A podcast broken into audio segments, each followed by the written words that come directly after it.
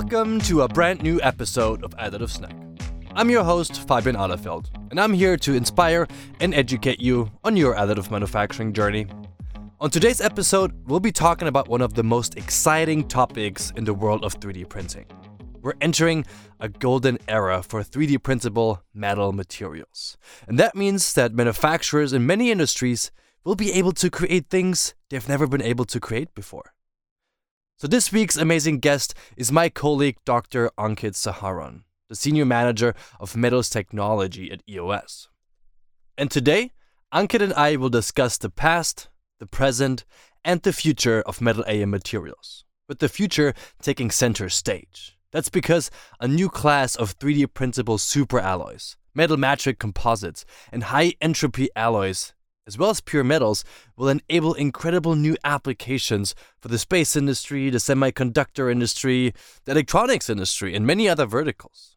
And if you're wondering what the heck a metal matrix composite or high entropy alloy is, don't you worry. Ankit will explain what these materials are and what they mean in terms of exciting new applications. Ankit, welcome to Additive Snack. Oh, it's good to be here. So, Ankit, we can't really talk about additive manufacturing metal materials without going a bit back in time. As we all know, metal AM has evolved significantly over the past two decades. But how did it all start? How did we get to the first additive manufacturing process that was actually capable of printing metals? No, absolutely. I think uh, it's important to touch back on history as well. And if you look in the past, early 90s, we were talking about CO2 lasers back then, and we were not really melting powders completely. We were essentially sintering them. And we called it uh, dual phase sintering, where we had dual phase powders in the material. So one with a higher melting point, one with a lower melting point. And what normally happened was the powder with the lower melting point used to melt first, kind of forming a matrix around the higher melting point particles. So that's essentially how the metal additive laser powder bed fusion started and uh, in the beginning itself we just had uh, we had we didn't have suppliers that were you know making powders for additive. They were making powders uh, for other technologies and we were basically using what was left as a byproduct or whatever we could scrap from some of the other processes like cold spray or thermal spray and you know use it in a process.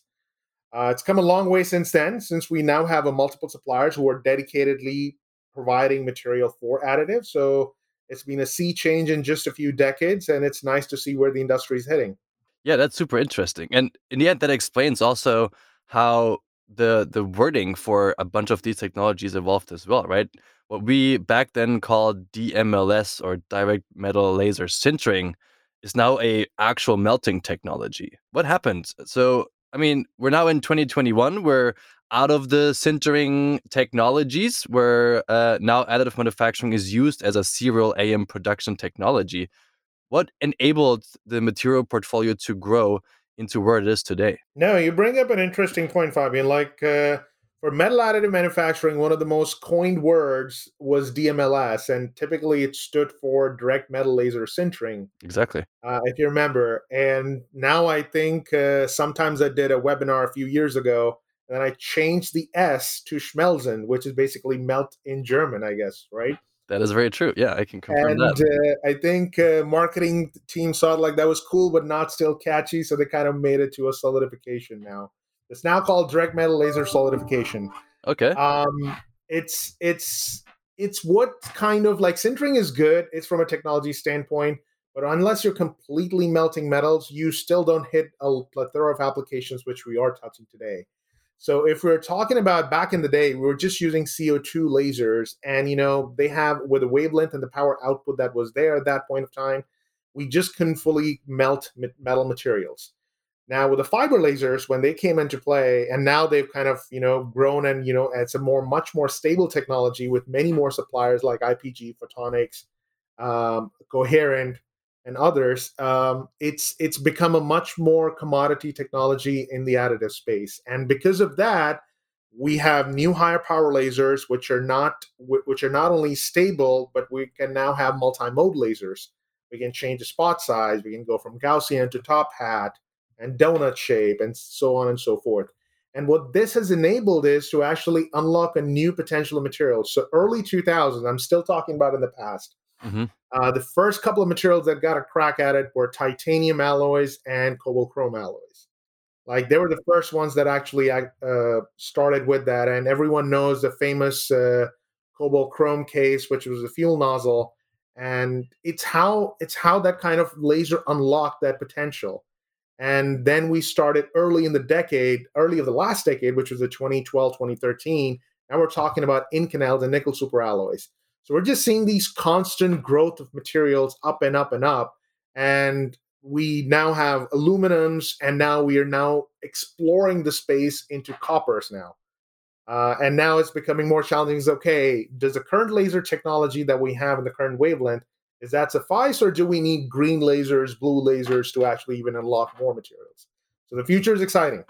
Okay, so how many alloys are on the market today that can be 3D printed? Uh, I would say there.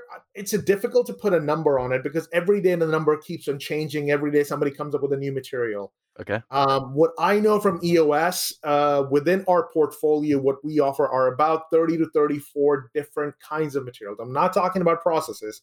I'm just talking about materials. Uh, you can actually print using uh, this technology. However, if I'm looking outside EOS, you know, our ecosystem, our partners, our competitors, and everyone else, it can easily be more than 60 materials that are available that can be done using laser powder bed. That's incredible. And you mentioned processes, and processes, of course, are uh, such a significant and important part of additive manufacturing. What's the impact of process parameters in the field of a enabling new materials for additive manufacturing, but also enabling applications uh, by using and adjusting these process parameters? Oh, absolutely. I think uh, materials and processes go hand in hand, uh, no matter how much you kind of, you know, try to uh, separate them, but they always go hand in hand. Uh, what's interesting to know is that even though, let's say, we're talking about titanium material, let's take an example, uh, grade five or grade 23, anyone, uh, that material is available if from our portfolio in 30 microns, 60 microns, 40 microns, 80 microns. And, you know, for other competitors, we've got even more layer thicknesses and more options available. So if you look, take a look at whole, we still, I would say, you know, about 36 materials, let's say from our portfolio. But if you look at the number of processes available, you're talking about 200, more than 200 processes that are just available to actually uh, handle these materials. And what's important to note is that each of these processes fill a specific application and fill a specific demand. Like in some cases, uh, early on, we came out with, let's say, uh, finer layer thicknesses, let's say 30 micron in titanium, which was used uh, primarily just to ensure that you have higher repeatability, you have higher layer, uh, higher mechanical strength, you have better feature resolution and stuff like that, to 60 microns, where you're going faster, you have a better business case, and uh, you might be sacrificing a bit on the surface finish, depending on the material, not always uh, but that's always the trade-off that you do. And so you there's always an in, there's always an assumption a rule of thumb that okay if i'm going slower then i'm kind of going more towards forging applications. And if i'm going faster i'm going more towards the cast side. And now we're coming up even with hybrid technologies where you you know you can mix these processes in one part. So you've got one big part where you need to go really slow because you've got really thin walls, fine feature resolution, pans, so on and so forth. Whatever the case is, you can slow down the process at that level. And when you're kind of doing a bulk scan where it's you know not really feature resolution specific, you're less sensitive to that, you can go actually faster. Yeah, that makes a lot of sense. And you know, from our previous conversations, and we've known each other for a while now, Ankit, I always remember you talking about, you know, the whole universe of alloys, where you always say, you know, there's uh, more than a thousand known alloys to men. And additive manufacturing, as you just mentioned, you know, just unlocked 30 to 60 of these alloys. Now, what are certain processes that uh, you consider when you work with clients to develop new materials or new custom processes for applications that really uh, allows you to, as you just mentioned, change the material properties as you go. What what are the key processes that you touch on uh, when you do those development projects? That's a very good question, Fabian, and and you hit it absolutely right. There are more than a thousand known alloys to man, and we barely scratched the surface. Like Yeah. 36 and 60, we're not even hitting three figures here. So uh, we're very, we're very much in a growing phase in this space right now. And uh, when we talk to customers, they are coming up in most cases with a part already in mind. They have the capability to, you know, design for that. They have got some from some freedom to design, but in many cases, that's where most of the freedom ends. And they cannot do, and you know, they've got a material that's already been used for that specific application, and they cannot substitute that. So, in some cases where that material is readily available, already in additive, for example, Inconel 718 or 625 or Ti64 grade 5, grade 23, that's an easy solution. But in some cases where we're coming up with 60, 61, 70, 75, aluminums, those kind of materials, it's not an easy solution. And there we have a lot of convincing to do to the customers. Like 6061, I know there's got tons of information there, but that material is just not available in additive because of technical challenges it presents in the process. And because of that, now we have to, uh, education again is a very key part of here. So we have to really work with the customer, educate and show him how a substitute material might not only give, might not only, you know, cover all the bases property wise to what they have right now, but in some cases might even exceed that you know pro, uh, life cycle of the component might exceed uh, quite a lot kind of a, gaining that cost advantage to the customer and convincing them to actually switch materials but there's always uh, inherent resistance that we still always run into is like hey this is a new material we've never seen this before and it's just going to take time i think there's no way around it additive materials like everything else have to prove their have to prove their worth in the market and I think with more and more data coming out, it's it's getting there. Okay.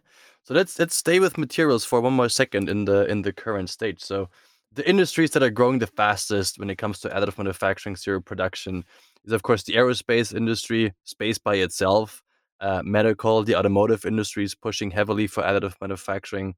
What are the most common alloys in each of those industries, and where do you see some uh, potential gaps that these industries are not utilizing as of today?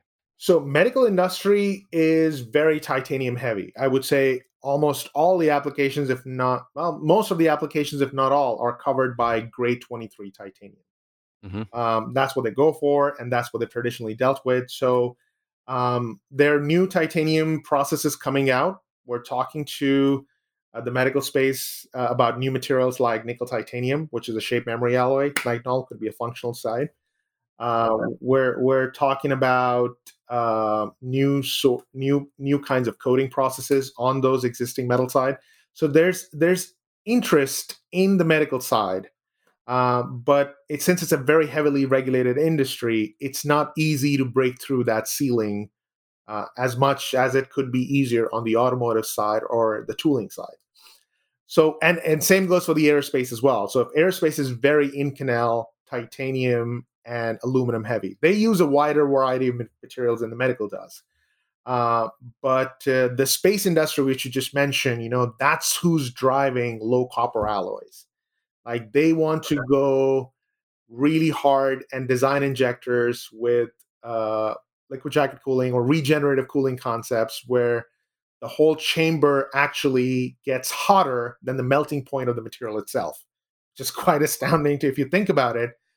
Uh, that a material is able to withstand temperatures more than its melting point, and the way you do that is through regenerative cooling, and that's what the additive unlocks. You know, the material space, and new materials are coming for sure. Uh, we have NASA just uh, a few years ago uh, did the GR 42 and 84. They're coming out of the Glenn Research Center. Uh, there's a copper chromium zirconium that just recently got available on uh, laser powder bed fusion platforms, which performs, uh, which is kind of in the same category of performance.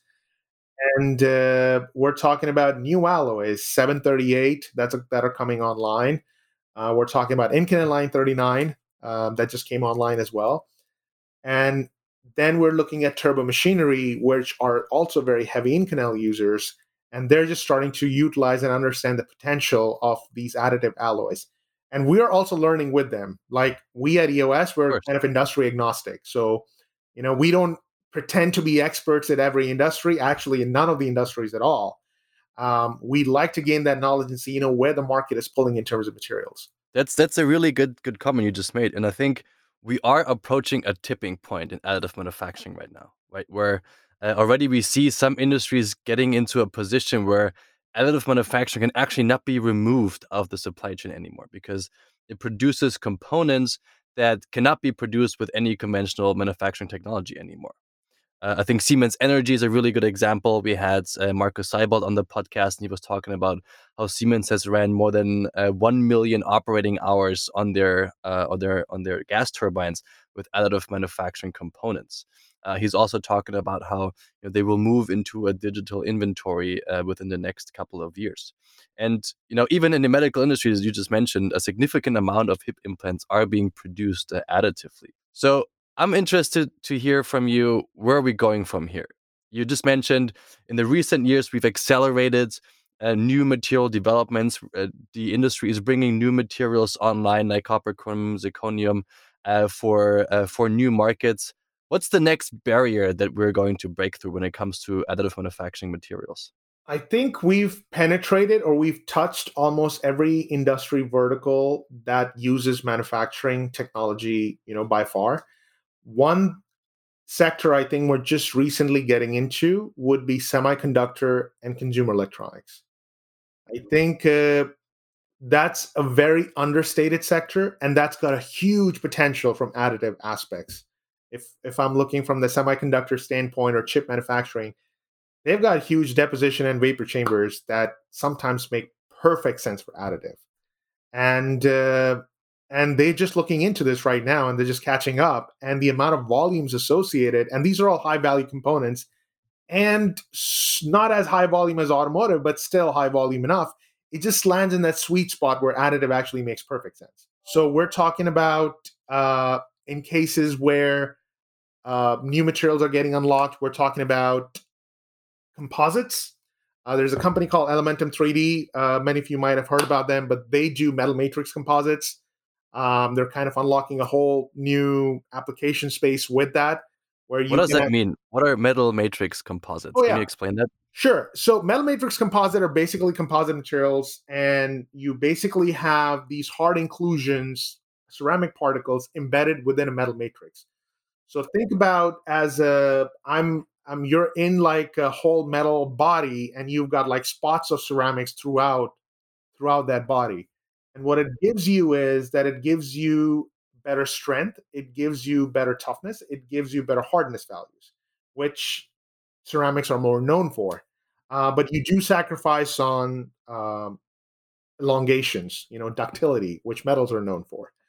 So that's that's a new class of materials uh, that's coming up, and I think uh, it's been around for a while. A lot of lot of players in the industry have at one point or the other dealt with them and uh, at least they've come across with them and that's going to unlock a new industrial space. What i'm talking about the semiconductor industry what they're now fueling towards is single elements. We're not talking about alloys. Yes alloys are important to them as well but now we're talking about single elements pure elements like nickel pure aluminum and and and and materials like that which we've never had the demand for like who would want a pure nickel or pure aluminum part? Like that's that's what they want because for them, alloys present a unique challenge that, you know, depending on what the alloy composition is, that may or may not be useful and might, you know, negatively impact their process because now that specific element is going to, you know, uh, aid the corrosion corrosive environment that they're that you know that they're present in. So single elements, kind of element alloys, or single elements, right, materials, not alloys, uh, present a huge advantage here. Now, we have got two other materials which I think are absolutely great that we've never that are going to be big, and I think that's where we're talking about added alloys that are you know made for additive manufacturing, made for this technology. Oh, yeah. Um, I think the number one, the first one is going to come out as a bulk metallic glass. So bulk metallic glass is like an amorphous metal. So all metals are you know crystalline in structure They've got a regular crystal order, but uh, think about a molten metal and then you cool it down super rapidly. I'm talking about millions of degrees per second cooling. So what it does is it just kind of locks that material in that microstructure and gives much higher strength and gives that glass like properties to the metal. Uh, and I think additive is uniquely suited for that because you know laser powder bed fusion is what essentially is rapid heating, rapid cooling. Talking about bulk metallic glasses, we've got major players like NASA, Jet Propulsion Lab. Uh, Doug Hofmann is a big name in that field, that who's been doing research in bulk metallic glass quite uh, for quite some time, and I think he's also been successful in doing it through additive. Mm-hmm. Uh, another new class of alloys or materials we're thinking about is high entropy alloys. So anyone who doesn't know what these are, very very crudely to explain what what what essentially a high entropy alloy is. So, whenever we talk about aluminum, you know, Ti64 or Inconel, they're very nickel heavy. You know, nickel and iron make most of the composition. Or if I'm talking about titanium, titanium makes most of the composition of the material, and then you have you know small amount of vanadium, small amount of aluminum, small amount of this, and small amount of that. So those are traditional alloys. Your high entropy alloys are basically, you know, four or five alloys or metal materials mixed together in equal composition. Okay. There okay. are no majority or, you know, titanium is not heavy. It's not titanium alloy. It's not a nickel alloy. It's a high entropy alloy. That's what it's called. So you could have. What's the benefit of that? The benefit of that is that you have high strength and it has a very good chance of giving you high strength to weight ratios. Um, you can design alloys to a specific application that has never been done before. Um, it's it's a new field and it's exciting, and I'm personally excited about that because we see researchers from different universities, different startups coming out with uh, with different kind of materials and high entropy, and I think that just kind of unlocks. Now you're not playing with you know one candy. If I'm looking at a candy shop you know, I'm not taking a candy cane or a gum. I'm not taking five candy canes and one gummy bear and macking together. I've got like a whole candy store now in front of me, and I can pick and choose and you know mash them together. It's just a very exciting space for a material science engineer to be in right now. Yeah, and you you sound very excited too. And what I think what's what's super interesting is to also remind ourselves now. You know, you you we talked about the thousand uh, alloys that have been developed in the history of humanity and now you're talking about new alloys and some of them even just being able to uh, unlocked by additive manufacturing, just based on the pure uh, process itself. Now, I think one thing that uh, many listeners are interested in is how do I choose a material and a process, right? I think a lot of, and you touched on that based on that earlier. You know, engineers have known certain alloys and certain materials for for all their life and all their careers and now uh, you mentioned don't always think about substitution. How do i approach an existing application with an existing material and how do i wrap my head around the new opportunities that additive manufacturing offers me?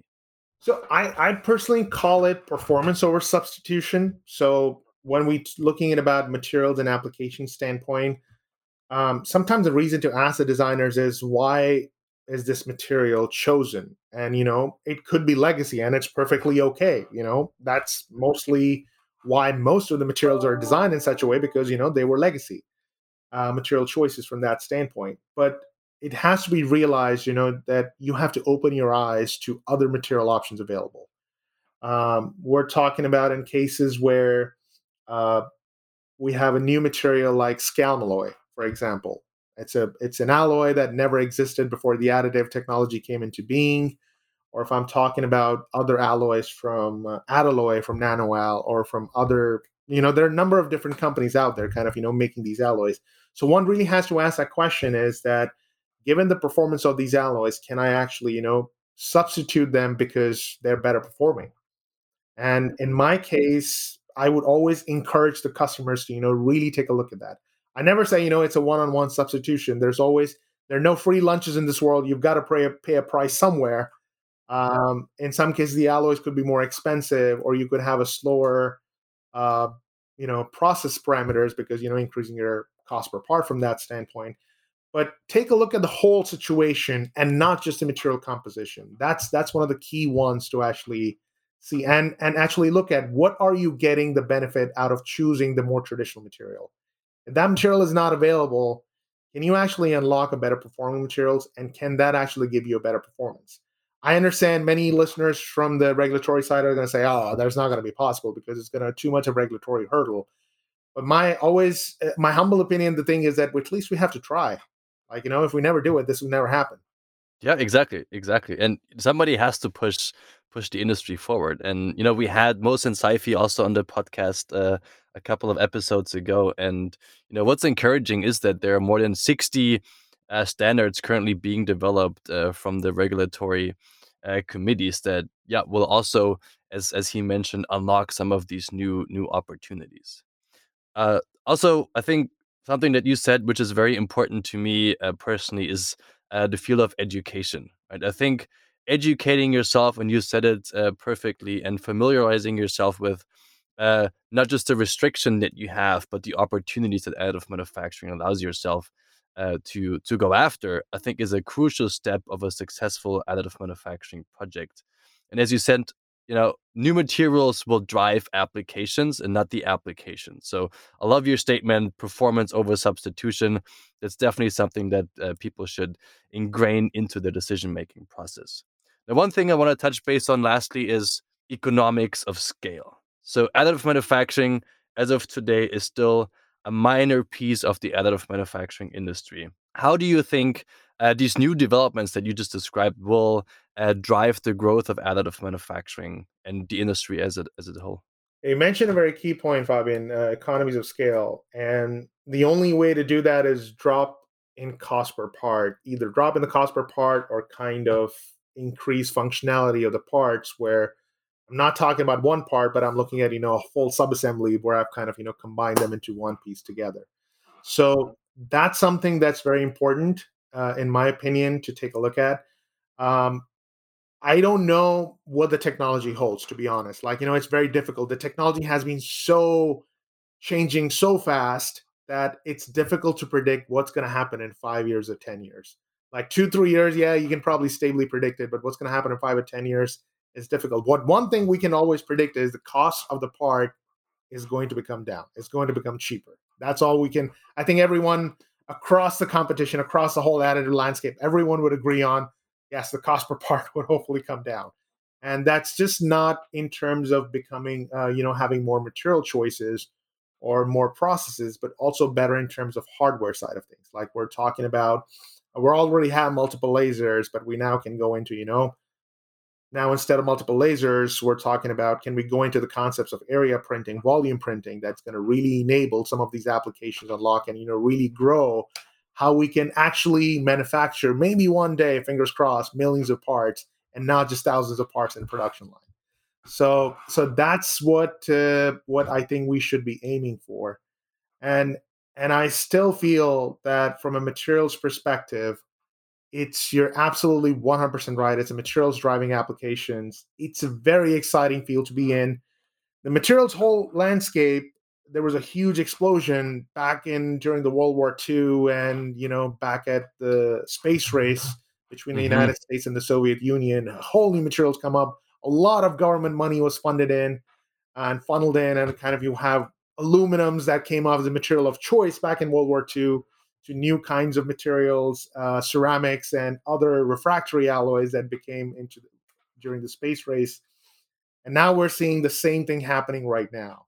Um, we're just at the cusp of it, and it's just not right now us. It's basically now we've got much better tools at our disposal, like machine learning, artificial intelligence, that we never had before, to be enable us to actually not only iterate faster in terms of material composition, but also be able to see predict what they are going to give us before we even make these materials physically. So that's okay. why I think the materials initiative is all about. Uh, the materials genome initiative from the federal government is trying to also unlock that barrier of how it's going to take. You know, traditionally it takes about 20 years from the material that's invented in the lab to the time it hits market, depending on which industry you take a look at. They're trying to see how we can shorten that life cycle to maybe four or five years and it's trying to bring everyone together right now it's not about pockets sitting you know in one part of the globe and the other part of the globe or even different parts of the country kind of doing independent research. It's a difficult but the idea is how we can coordinate and kind of pool all this thing in into one database. So when somebody's looking at designing material or choosing material they can look at the whole landscape and see what is everyone doing out there. I think that's what's going to ultimately unlock the whole the whole chain of how we actually do make parts differently, not just additive, any other technology as well. Yeah, what a perfect way to end this episode. You know, we we started out in the past. We started out with uh, you know sintering processes that just started to uh, morph into a more sophisticated additive manufacturing technology. And as you just showed us the future where artificial intelligence will allow us to speed up and even artificially simulate new alloys and new um, materials before we even make them. That is such an exciting outlook. And I'm honestly also very excited to see what you, Ankit, uh, come up with in the future. Um, thank you so much for sharing all of your ideas and all of your knowledge with us. Uh, super exciting episode. And yeah, as I said, can't wait to see what new materials uh, you come up with in the future. Thanks for being on the podcast. No, thank you, Fabian. Thanks for having me. It was great uh, chatting with you. Material is always my favorite subject, and uh, I can talk out hours and hours on length. So, you know, thank you for giving me a few minutes here to actually uh, give the message out. Thank you. Yeah, thanks, man. And uh, I'm sure you'll be back, my friend. All right, awesome. Thanks, dude. So, as you just heard, the future of AM metal materials is bright. And to make the most of this new era of innovation, you'll need to keep an open mind on materials, understand that you can achieve the same or even better performance from new material concepts, and rely on the fact that cost per part will drop significantly in the years to come. And that all speaks to the importance of education. It will help you to embrace game changing opportunities rather than focusing on restrictions and the status quo. I'd like to thank Ankit for joining us today. And if your company is more focused on polymer AM applications, we've got you covered as well. On the next episode, Dr. Carrie Bauer, Senior Manager of Polymer Technology at EOS, will join me to talk about how to drive innovation with polymer AM materials. Until then, send us an email at additive.snack at eos-na.com or leave us a comment in your favorite podcast app. We're always looking for great ideas and hot topics to discuss on future episodes, and your feedback is always welcome. If you like what you're hearing, don't forget to subscribe and rate us in the podcast app of your choice. A special thanks goes out to my co producers Kristen Eisminger and Tim Moynihan, and to Shannon Bauch for graphic design and social media management. Thank you very much for listening, and please join us next time for another great episode of Additive Snack.